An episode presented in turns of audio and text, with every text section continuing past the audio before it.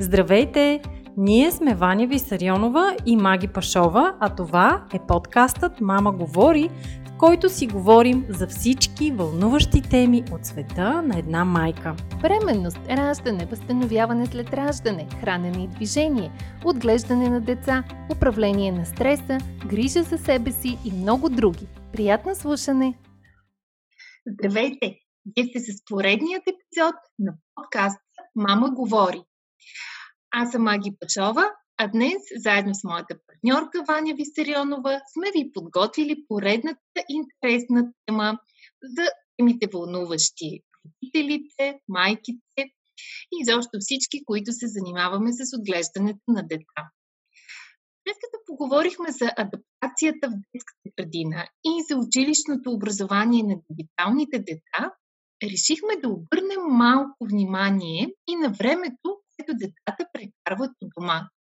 Ако вече сте слушали предишният ни епизод, знаете, че е важно да ограничаваме времето на децата пред екрана или в компанията на електронни устройства. Тези средства за забавление бяха непознати в нашето детство. Непознати бяха и купищата цветни пластмасови играчки, с които са закупни днешните деца. Повечето от нас са израснали с далеч по-малко играчки някоя кукла или автомобил, сламен палячо, кухненски сервис. Въпреки това, ние никога не скучаехме. Измисляхме си игри, правихме си кукли от пакали, лодки и замъци от хартия. Винаги намирахме начин да се забавляваме. Нашите деца, като че ли по-трудно си измислят игри сами. Като че ли повече разчитат на нас или на устройствата, да организираме и запълним времето им. Знаем ли обаче ние самите как да играем с децата? Как да им измисляме игри? Как да ги насърчаваме те самите да го правят? Всички тези неща ще си говорим днес. Наш гост в подкаста е Кристина Арсова. Тя е майка на 4 годишния Алекс и едногодишния Тео, както и създател на блога в техлите на мама. В профила си в Инстаграм и си активно споделя идеи за творчески занимания, занимателни и развиващи игри за деца, креативни начини да използваме предмети от домакинството, както и всякакви празни опаковки, за да развиваме въображението и финната моторика на децата. Решихме, че Криси е идеален събеседник за днешната ни тема и не само ще отговори на въпросите ни, но ще ни даде и практични идеи как да се занимаваме вкъщи с децата през идните по-хладни и дъждовни дни. Здравей, Криси, и добре дошла в Мама говори. Здравейте, Маги и Ваня. Много ви благодаря за поканата. Знам, че вашите слушатели са свикнали да слушат само полезни неща и съвети, така че се надявам да допринеса и аз с малко споделен опит и идеи. Убедени сме. Здравейте и от мен. Здравей, Криси. Ще ми бъде много интересно да чуя какво ще ни разкажеш. А, аз самата имам нужда от малко повече идеи за това какво да правя с моя син в къщи и как да създаваме някакви неща заедно а, да ни разкажеш повече за себе си, каква е твоята професия, въобще занимавала ли си се с деца, преди ти самата да имаш деца и какво те подтикна към това да направиш блог и въобще инстаграм профил, насочен към креативни идеи за деца? Аз по професия съм маркетинг специалист и работата ми е да създавам съдържание за социалните медии и тъй като вече съм в едно доста дълго майчинство, малко над 4 години, а, през това време реших да създам блога и профила си в Инстаграм, за да мога от една страна да упражнявам уменията, да създавам съдържание, да споделям полезни неща от моя опит като майка, а, време и да комуникирам с много други майки, което е така доста мотивиращо и, и разтоварващо също.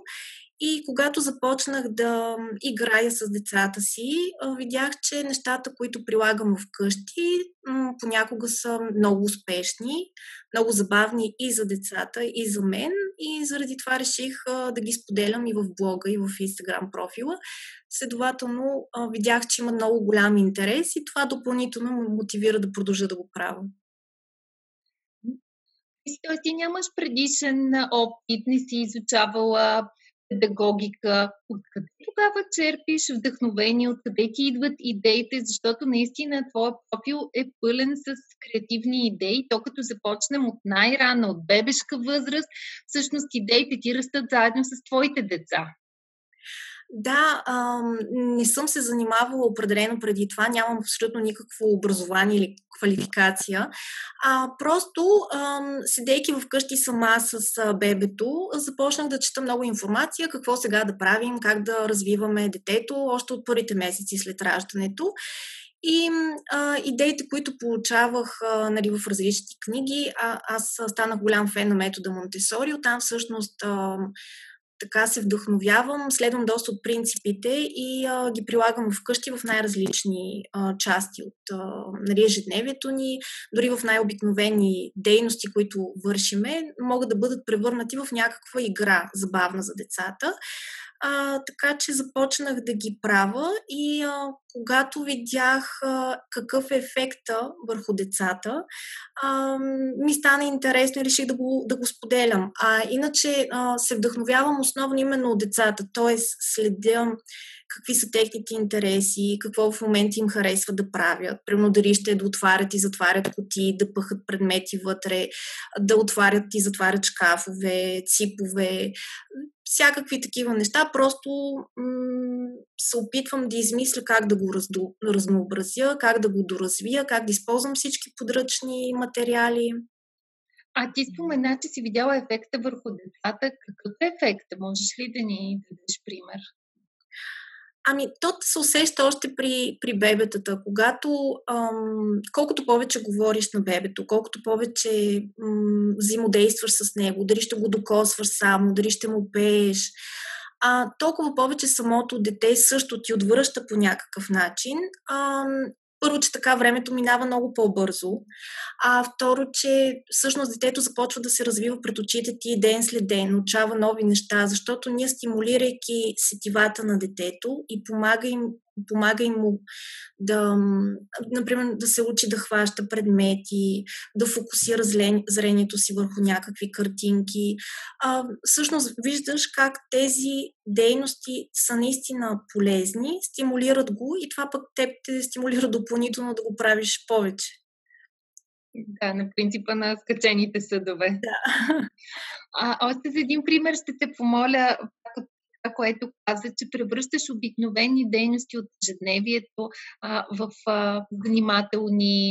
а, игри за децата. Дай ни примери за такива обикновени дейности. Нещо чисто практическо, което и други майки може да пробват. Ами най-елементарният пример, който мога да дам е по време на хранене. Например, ам, да вземете един банан измивам го хубаво банана, нарязвам го на парчета без да го беля и давам на детето да, да бели само. Нали, това е подходящо за малки дечица, примерно около годинка. А, това за тях е дори една игра. Самото белване на банан е занимание, което първо а, концентрира вниманието им за малко по-дълъг период от време. Освен това, благоприятства и създаването на здравословни хранителни навици. Нали, може да се прави с храни, които децата не обичат. Примерно, а, малкият ми син а, много обича да яде грозде и много обича да му дам чепка с грозде. Той си къса зранце по зранце. Това за него от една страна е игра, защото му е забавно. От друга страна една си хапва гроздето. Ам, белене на мандарина също а, и разделяне после на парченцата. Ам, друго нещо, например, сгъване на дрехи. Децата ми не сгъват перфектно дрехи, но когато кажа хайде да помагате на мама да сгъваме дрехи, се почва едно сгъване, премятане, това е начин пак да ги държа заети, вместо да се опитват да направят някоя пакост или да се дразнат помежду си, ангажира вниманието им да се занимават с нещо полезно. И успяваш да им задържиш вниманието да сгъват дрехи. Ами, с различна продължителност, различните случаи, но пак за известно време да, се завъртат около мене, виждам ги какво правят, докато аз имам някаква работа да върша. Да. Тоест, общо взето, а, избираш а, игрите и заниманията спрямо възрастта на детето. Да, да. Нали така? Да. Тоест, а, някаква, ти каза, че харесваш методите на Монтесори, някакво разпределение има ли? Гледа ли или по-скоро всеки родител трябва да наблюдава детето и да се води от него? По принцип има схеми, а, примерно на всеки месец, а, да речеме uh-huh. бебето до първата годинка, всеки месец а, какви умения може да развива и как. И след това аз съм ги следяла, просто ориентировачно да се информирам, uh-huh. но никога не съм държала, щом пише тук това умение, да, че се развива, сега ще го развивам. По-скоро, както казах, следа детето на какъв така, етап е. А, примерно, а, както споменах, пъхането на предмети в котия, това е начин детето да а, развива някакво умение, да отработва някакво умение и щом го прави, ние можем да го използваме и просто да разнообразяваме различни котии, шишенца, ранички, чантички, всичко, което би могло да бъде интересно на детето, да го използваме с различни предмети всеки път различни форми, размери. Тук може да включваме учене на цветове, броене, примерно ще пъхаме предметите и ще ги броиме. А, от каква възраст всъщност започват тези по-насочени занимания, защото за най-малките, нали, в бебешка възраст, годинка, годинка и нещо, а по-скоро стимулираме сетивата, а тези примери, които ни даваш, са по-насочени, отработващи определени умения. Има ли някаква възраст, от която а, започваме или отново индивидуално и наблюдаваме детето, провокираме го? Ами, можем да почнем още от момента, в който детето започне да може да седи стабилно самичко. А, още в този момент можем да му дадем да се занимава с някакви а, неща, стимулиращи моториката. А, например, а, аз използвам вкъщи много а, меки ам, като кошнички, в които ам, всеки ден на децата ми, когато бяха още мънички, примерно от 6 месеца нагоре, а, всеки ден им слагах различни предмети, които те просто да изследват. Слагам ги да седнат на дивана, удобно да се настанат, давам им една кошничка такава с предмети. Вътре има различни предмети, които са, нали, първо, трябва да са безопасни. И предмети от, от бита, например, дървена лъжица, ам, гъба за миене, ам, кърпи различни, различни неща, които да са различни размери, с а, някои меки, други твърди. А, детето да си играе с тях, да ги вдига, развивайки моториката. Едновременно стимулираме сетивата. Някои може да, да шумят, да дрънчат. Примерно котия, в която сме прибрали нещо, което да дрънчи. А, това са занимания, които на детето му е интересно, защото то така открива света, изследвайки различни предмети а, и освен това го държиме заето за някакъв период от време, mm-hmm. докато примерно ние вършим някаква задача. И вече оттам нататък а, по същия начин може, когато детето а, го учим, а, нали, когато режи по коремче, и примерно искаме да го стимулираме да започне да се опитва да лази, можем да му слагаме различни предмети пред него, непознати предмети. Това винаги е най-интересното. Не просто играчка, дрънкалка. Си чудим защо детето не иска да ходи при дрънкалката. То цял ден си играе с нея. Слагаме непознати за него предмети, предметите на мама или на тати, които обаче нали, са безопасни за него. А и така го стимулираме да, да се движи. Също така, когато децата ми започнаха вече да си справят сами, а, съм им слагала на шкафове или на маса някакъв предмет, за да ги стимулирам те сами да се изправят, да се хванат. Нали, естествено, трябва да е достатъчно стабилна повърхност, да се изправят, за да стигнат до предмета. Или, примерно, друг вариант е различни пандълки, които завързвам някъде а, с идеята детето да ги търпа. Нали, те в един момент трябва да паднат, но детето трябва да приложи някакви усилия, за да стигне до пандълката, да я дръпне, за да я свали. Да, аз гледах един твой хайлайт в Инстаграм с шарени панделки с а, едни халкички завързани в края да. и всичките на а, дръжката на един шкаф на скрин, може би, и изглеждаше наистина голяма игра с това да се дърпат различните цветни панделки. Да, едната се дърпа и от другата страна а, изкача нова и така. Интересно е за децата. Когато са още малки, всичко, което ги заобикаля им е интересно, тогава е най-лесно всъщност да, да ги ангажираме по някакъв начин и да ги забавляваме. Вече с годините става малко по-трудно. То звучи много лесно, наистина, защото ти определено използваш подръчни средства и неща от нашето ежедневие, които ни се обикалят. А, въпросът е наистина човек да има фантазията или поне да знае къде да погледне за идеи, за да ги сложи, защото не всеки пък му хрумва. А друго се сещам, което съм виждала в твоя профил е с това от мъфини и дървени фигурки на различни зеленчуци, които децата да слагат в гнездата за, за мъфините което съм си отбелязала да пробвам с, с Макси, но си търся такива дървени фигурки на зеленчуци.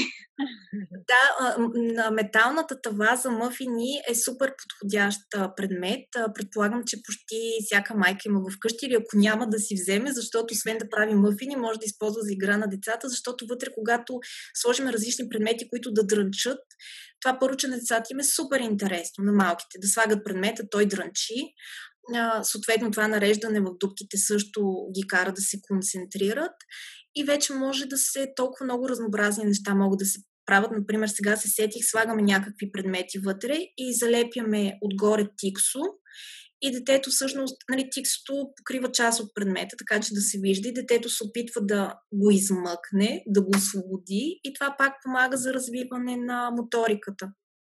Защо въобще е важно да да играят децата и, и ние въобще да им измисляме занимания. Освен, нали, в случая до сега говорихме за развитие на финната моторика, което yeah. е според мен в тази възраст, така или иначе майките са в майчинство, имат време за децата, правят го, нали, непрекъснато измислят някакви неща, децата получават много подаръци, много играчки, които също са доста креативни и се получава лесно.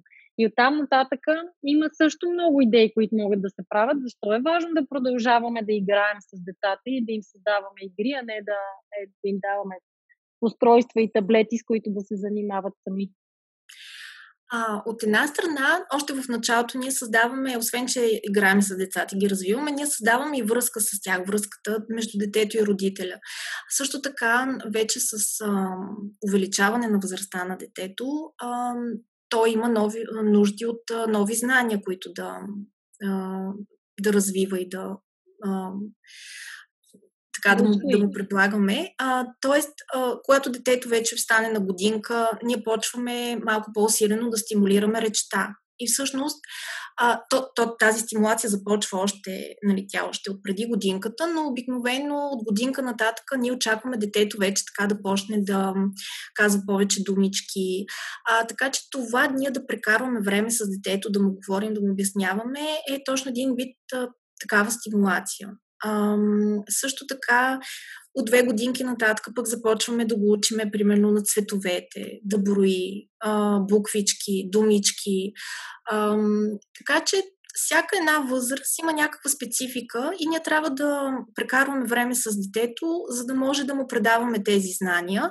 А, също така да го учиме не само на знания, с, свързани с броене и азбуката, но също така и всякакви умения, които са важни а, от практическо естество. А, примерно как да се храни, ам, умения, примерно въвличайки детето в домашните задачки, а, учиме на десетки неща, които за него са важни. Да се грижи само за себе си, да бъде самостоятелно, да се самообслужва, нали, когато става въпрос за ходене до туалетна, за приготвяне, елементарно приготвяне на храна. То не става въпрос просто да седнем да играем с детето, а да обръщаме внимание на детето във всеки един етап, в така основни моменти през деня, а, които могат да бъдат превърнати в игра. И другото нещо е, че когато ние отделяме време на децата и дори това означава и да го научиме как то само да играе, а, ние всъщност а, предотвратяваме това детето да се отекчи и да почне да прави пакости. Защото много често, а, нали, казваме палавите деца, прави пакости, не слушай така нататък, много често те, а, това поведение е породено от липсата на внимание. И когато ние отделиме време да обясниме нещо на детето, да му покажем после как... Нали, ние за да да речеме, да дадеме на детето да рисува, трябва да седнем да му покажем как се рисува. Mm-hmm. Или, примерно, да си изрязва нещо, да лепи, да си прави. Ние всичко това трябва да му го покажем първо, защото всъщност това е начин на децата да учат.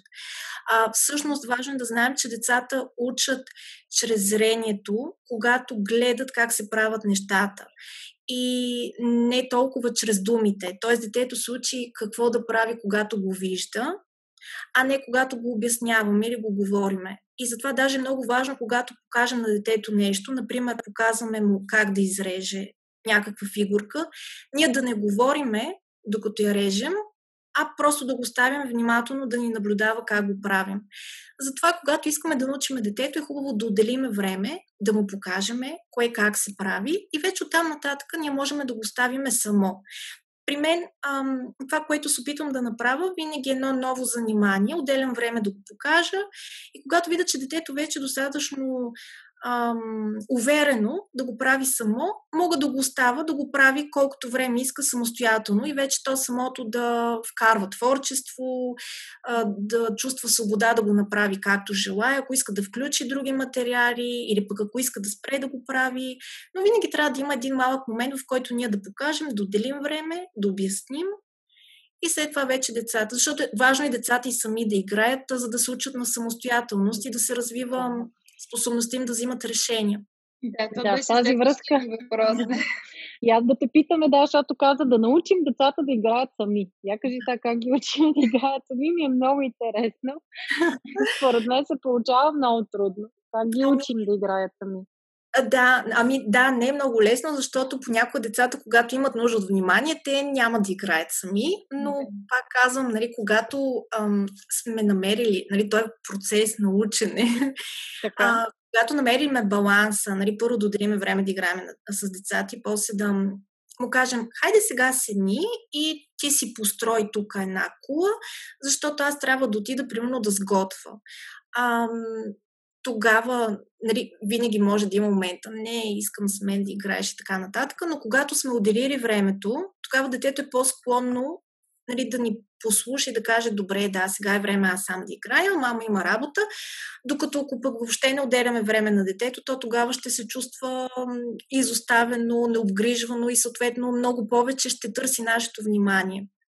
А просто трябва да се намери баланса. Той си зависи и от детето, и от майката. А, често ам, се опитвам да, да направя така, че примерно да кажа, хайде сега ми помогни, като а, ти направиш еди си какво, докато аз готвя измислям нещо, примерно дали ще си пребере играчките, книжката или ще помогне нещо на брат си. Много често нали, това е хубавото да имаш две и повече деца, когато малкото има нужда от помощ, примерно опитва се да отвори някаква котия, но не може ти да кажеш на голямото. Хайде, тъй като ти знаеш и вече го правиш много добре, покажи на брат си как да си отвори котията. И така те рано или късно почват да взаимодействат помежду си. Тоест, ам, трябва да накараме детето да се почувства уверено, че може да направи нещо само, после да го възнаградиме за това, че толкова време, примерно си играл сам, ние сме свършили работа, да му покажем, че оценяваме това, което е направил, защото това също е важно. Нали? Обикновено наказваме лошото поведение, но не оценяваме доброто поведение. Тоест, наказваме нежеланото, нали, когато детето направи нещо. Обикновено децата правят пакости, защото просто се опитват да ни привлекат вниманието. И обратното, когато, примерно, наистина са си играли сами, ние сме свършили толкова много работа, е хубаво накрая да отидем и да кажем браво, страхотно, много ми помогна, като си игра толкова дълго време и така да покажем на детето, че това, което той е направил е значимо не само за него, но и за нас. Значи да, много е супер. Да, много е ценно всъщност това, което, което казваш. То е много логично, но а, идва точно след един разговор, който водих по-рано днес с моята маникюристка, която между другото е художник, артист и рисува изключително. Тя рисува върху всичко. Нали? Може да рисува картини, рисува върху маникюра, рисува върху дрехи. А, и точно днес нали, си говорим и тя ми споделя как и липсва самочувствие, как не е уверена в способностите си. Аз седя и гледам нещата, които тя рисува са прекрасни, нали? Тя има безспорен талант. А, и се заговорихме за това, че много хора от а, нашето поколение всъщност страдат от липса на увереност, от самочувствие. И корените винаги ги търсим в детството, за това, че тогава не сме били поощрявани достатъчно, тогава не сме получавали ем, похвали и това, което сме правили, наистина не е било достатъчно оценявано като значимо, което разбира се, пропуск на нашите родители. Ние винаги знаем, че подобни пропуски се правят от незнание, а не с някаква а, лоша умисъл, така че не можем да се сърдим за това а, в никакъв случай, но пък виждаме резултатите при нас вече като, като възрастни хора и са нещо, което е важно да се стараем да избегнем при нашите деца.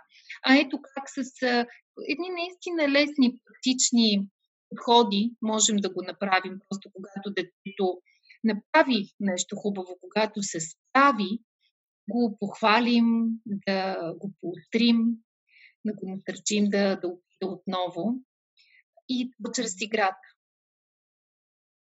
Да, абсолютно звучи много логично и всъщност сега, Криси, като казваш, аз се сетих, че когато беше по-малък сина ми, го бях забелязала точно това, което ти разказваш. Ако съм отделила някакво време за да си играя с него, един час, след това спокойно мога половин час да го оставя да играе сам. Да. Нали, определено се отплаща, така че да обобщим, нали, не да, как да кажа, да, да, да обобщим каква е схемата, играеме си с детето, отделяме му внимание, след това го оставяме то да си играе само и след това задължително му благодарим. Да. Да, звучи като, като, като модел. А, а да. това ме посеща за, за, за, за друг въпрос. Трябва ли да оставяме децата да скотаят? Защото понякога се вкарваме в онзи модел. В момента има много възможности за занимания за деца и те започват от най-най-ранната бебешка възраст.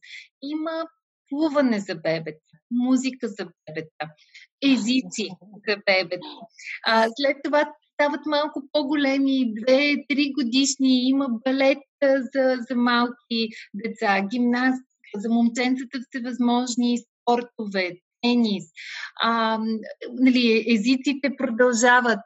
Още са в първа група на детската градина, обаче ние ги готвим за училище и започваме да следим класациите на училищата.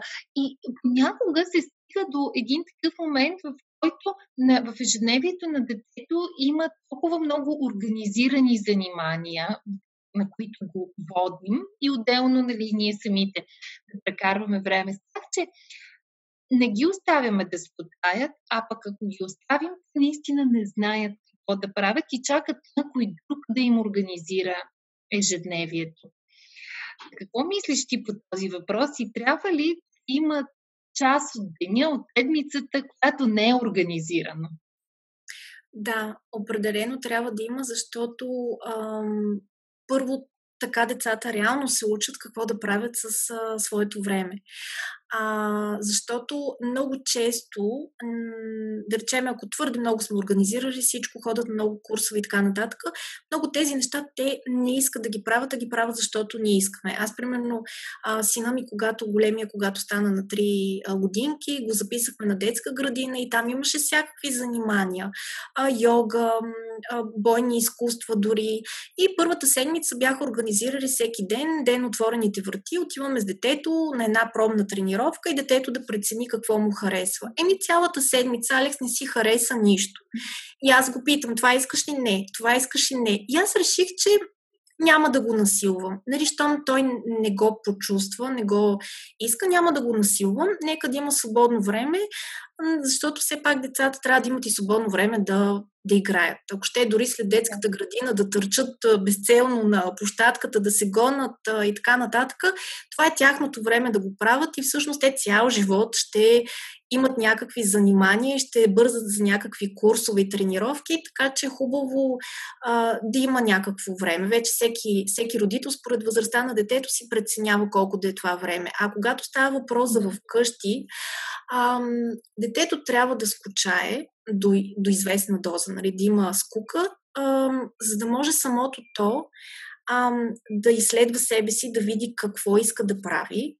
А, освен това, когато скучае, то започва да измисля да си измисля нови игри, да си измисля, да рисува, нали, всякакви такива според влечението на детето. Нали, ние трябва да сме му предоставили а, материали на разположение. Тук много важна е средата, в която детето расте, детската стая, да не е разхвърляна, нещата да са подредени, за да може то да знае кое къде, а, безопасни материали да може да си намира, нали, да не отида в другата крайност, пък да се опитва да прави пакости с някакви забранени материали. Нали, естествено, ние трябва винаги да го държиме така се много око да го наблюдаваме, но детето така се учи да решава проблеми. Дори когато аз съм писала и за това в блога, когато детето ам, не може нещо да направи само. Примерно, не може да отвори някаква котия и ни вика за помощ не трябва веднага да се отзоваваме. Нека можем да го насърчим отстрани, да кажем, нали, аз сега имам работа, опитай се още веднъж. А, да му покажем, че то може да се справи. И то така ще, ще расте по-уверено и по-самостоятелно, защото а, бабите така имат а, този навик винаги да се притичват на помощ. Нали, детето си събува чорапите и нещо се е затруднило и те веднага тичат да, да помагат. Оставете, да. Аз казвам, оставете децата. Нали, нека да се справят сами. Нали, ако вече почнат да плачат, нали, че нещо не могат да се справят, тогава да, тогава помагаме. Но ако е просто нали, не мога тук да си нарисувам нещо, опитай се, опитай се, нали, няма грешка. В рисуването нали, няма, няма грешки. Опитай се каквото успееш, после ще дойде ще ти помогна. Така че нека да скучая децата. Нали, когато почват да рисуват вече по стените, може да се намесим, но преди това и тук може... подчертаваме, че това скучане изключва екрана. Да, да, да. Не го оставяме да скучае с някакво устройство. Да, да, да, задължително без, без средства, които биха могли да, така, да навредят. И те самите тези електронни устройства, те, те не развиват нищо. Да. А, така че нали, ние тук си говорим само за а, дейности, занимания и материали, които биха могли да развиват някакви умения от децата. Да. Ние да. предишният ни епизод, посветен на дигиталните деца, също коментирахме темата за устройствата. Ако някой от слушателите ни не го е изслушал, силно препоръчваме, защото, да. а, както коментирахме там, те също имат своето място. Децата ни са родени с тях, но е много важно да им изградим хигиена на ползване и да ги направим ам, едни активни потребители, които знаят как, кога, колко използват устройствата и разбира се всичко това става от една малко по-късна възраст, а не в а, първите годинки от живота на, на детето, когато всички останали сетивни игри, стимулиращи занимания, за които ти ни говориш, са много по-важни. Да, не през първите седем. да. А, Кристи, в тази връзка, разкажи ни, моля те, за някакви такива практични идеи и игри за деца с а, ам, предмети, или как да кажа, с някакви такива неща от, отвън сега от есенния сезон. С предмети от природата. А, да, а, есента е страхотен сезон, защото в това отношение ни предоставя много безплатни играчки. А, и тук много хубаво можем да съчетаем заниманията ни навън, после с занимания в къщи. Например, ние вече го правиме с Алекс а, отиваме на разходка в парка или, или на планина или в гората и почваме да събираме листа, кестини, жълъди, каквото ни харесва и след това вкъщи а, можем да правим десетки неща с тях. За по-творчески настроените деца тук имаме всякакви занимания с апликация, лепене, рисуване. Моите деца не са по, много по творческите занимания. Това, което правя с тях е аз и в блога съм споделяла една такава игра на една картонена котия. Тук е много важно да отбележа, че ако вкъщи ви се намират някакви картонени котии, не ги изхвърлите, пазете ги, защото се превръщат в страхотни играчки. Та на една картонена котия съм нарисувала личице на лъв, направила съм дубки около него и листенцата, които сме събрали, ни такива жълти, хубави, широки листа. Алекс ги пъха в дубчиците, а пък брат му Тервел, който все още не обича подредените неща, той ходи и ги маха. Но това е занимание, което и с двамата е интересно. Друго нещо, което може да се направи... А как сега? Големия не се ли сърди на малкия? Как ще му разваля лъвчета? Ами, не, той, той не е от хората, които, поне не все още, нали, да държи на нещо, което си е направил. Нали, в крайна сметка на него му писва, той го оставя, mm-hmm. брат му го поема. Yes, До следващия добре. ден, примерно, когато решава пак да се занимава с това нещо. Добре. А, друго, което жълдите кесените са страхотни предмети за пъхане, за може децата да готвят с тях, може да ги пъхат в, примерно, ако ни се намират шишенца с различен по ширина отвор, в може да се пъхат кестени, в другите жълъди. Котия пак може да се направи с дубки малки и големи или различни по, по размери, по големини, пак децата да, да пъхат. Нали, това за по-малките дечица. По-големите вече могат да развиват а, креативност и да правят някакви фигурки. Ам, също така хербари. Като малка аз лично много обичах да правя хербари. Моите деца все още не са заинтересовани от а, така подредени нали, игри все още. А, но цялото това събиране на предмети, защото на тях са и много интересни предметите. Те обичат да ходят да се роват в шумата, да търсят някакви предмети, после да ги следват. И когато ние им връчиме една лупа и раничка или турбичка, в която да ги събират, им казваме сега задачата ти е да намериш природни съкровища. На тях им става много интересно. Аз обикновено си тръгвам винаги с пълни джобове с камъни, в раницата също, пръчки. И в къщи вече то си зависи наистина от въображението. Това е момента, в който можем да стимулираме детето да развие въображението си. После може тези пръчки да се боядисват в различни цветове, да се направят гирлянди от листата. Нали, дейности, които не изискват много творчески труд, т.е. не е нещо трудно, защото понякога по-трудните неща отблъскват децата, ако не се чувстват достатъчно сигурни да го направят сами. А, така че ние можем да им покажем, примерно, как да нанижат листата на една връзка, примерно, и да направят гирлян или гирдан. А какво правиш след играта с всичките тези природни материали, които си носите и събирате в къщи? Защото аз имам проблема с моята дъщеря, както си говорихме преди запис, е много творческа натура. Тя много обича вечно нещо да твори, обаче иска и да пазим нейните творения. Но да. тя като фабрика за такива творения.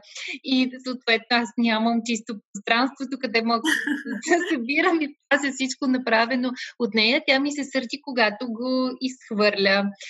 Аз на своя ред съм любител на така минималистичния подход. Никак не обичам около мен да е разхвърляно и тук имаме да. този сблъсък, в който искам да я насърча, разбира се, да си развива креативността, да си събира неща от природата и да ги използва а на същото време дали да не претрупваме по възможност дума с тях. Ти намираш ли баланс?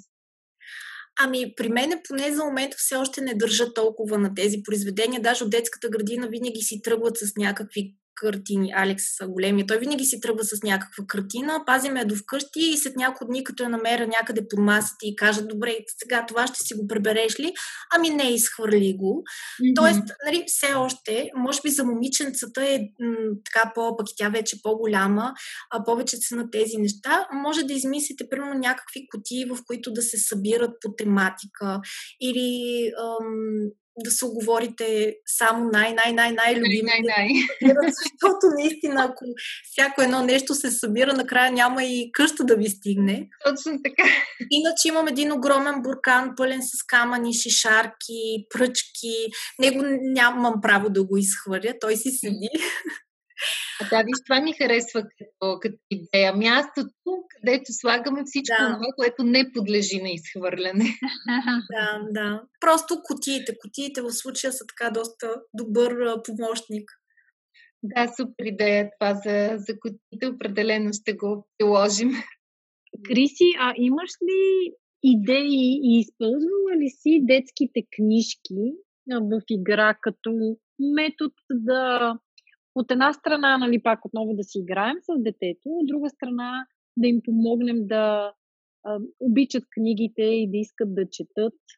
По някакъв начин включваш ли книгите в детската игра и кои са ти на теб любимите книжки? Да, книгите, книгите за мен всъщност са най-ценният ресурс а, за развитието на едно дете и ако се старая да имаме минимален брой играчки, то по отношение на книжките съм малко като отвързана, нали? като отида в книжарници, мога да изкупа всичко.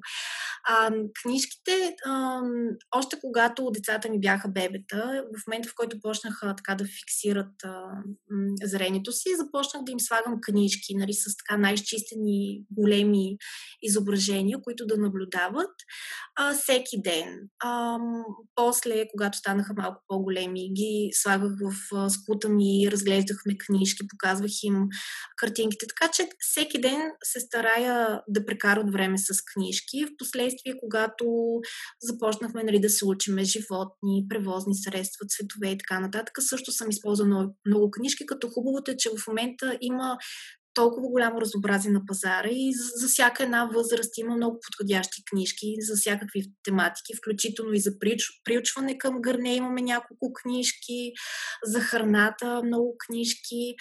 А, така че винаги се опитвам да, го, да ги включа по някакъв начин в заниманията. Големия ми син често му давам някаква книжка. Нали, той е много голям фен, много обича да четеме книжки, но когато нямам време или трябва да свърша нещо, му, казвам, му давам някаква книжка и примерно го казвам да търси всички букви А в книжката, нали, неговата буквичка, или примерно да потърси определени предмети в книжката а, примерно да намери колко котенци има в книжката. Има много хубави книжки, енциклопедии на издателство Филд а, с капачета на всякакви тематики и те са много интересни. Даже и а, който все още не отделя много време, примерно той няма още търпение да му чета, но пък обича да гледа картинките, може сам да седи, да разлиства и да отваря капачетата и а, а, о, нали, нещо ми показва. А, така че книгите при нас са много важна част от ежедневието и когато нямам време да направя нещо с децата, ам, просто казвам, вземи еди си коя книжка, се ние прочети и след малко ще дойде да четеме заедно.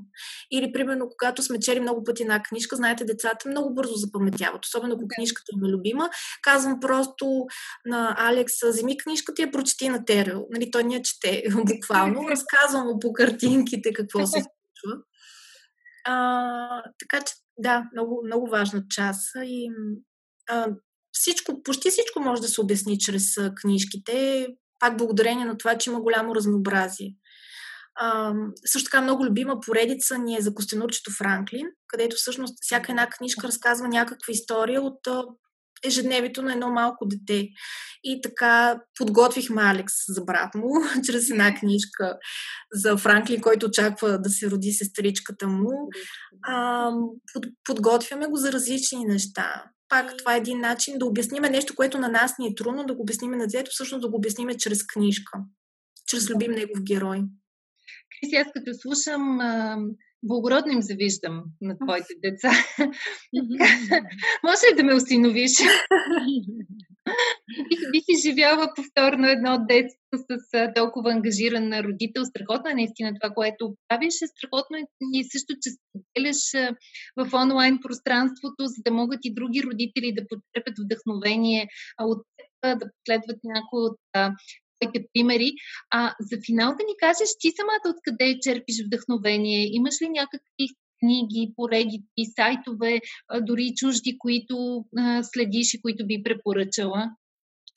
А, по отношение на книги, нещо, което препоръчвам много пъти на хора, които ме питат, особено за метода Монтесори, книгата на Тим Селдин Как да отгледате удивително дете метода Монтесори. А, там а, основните принципи на метода са обяснени много много достъпно, много накратко, с много хубави примери. Има много картинки, снимки на дечица. И всъщност тази книжка гледаме дори заедно с децата, защото те се впечатляват много да гледат снимките на другите дечица, какво правят, как примерно играят, как седат на гърне и така нататък. Но по отношение на блогове и профили има, хубавото е, че има в момента много и, примерно, ако човек има профил в Инстаграм, това е един неизчерпаем източник на вдъхновение. А, има още много а, български а, майки, блогърки, които следа а, за вдъхновение. Например, Адриана Цунами Мами. А, тя споделя много занимания по метода Монтесори. Тя ми е българския източник на супер интересни занимания. А, също така Алекс от Offline Kids а, ми харесва много, защото тя споделя също, тя е привърженик на заниманията навънка, на открито, движение много с децата, споделя много добри идеи.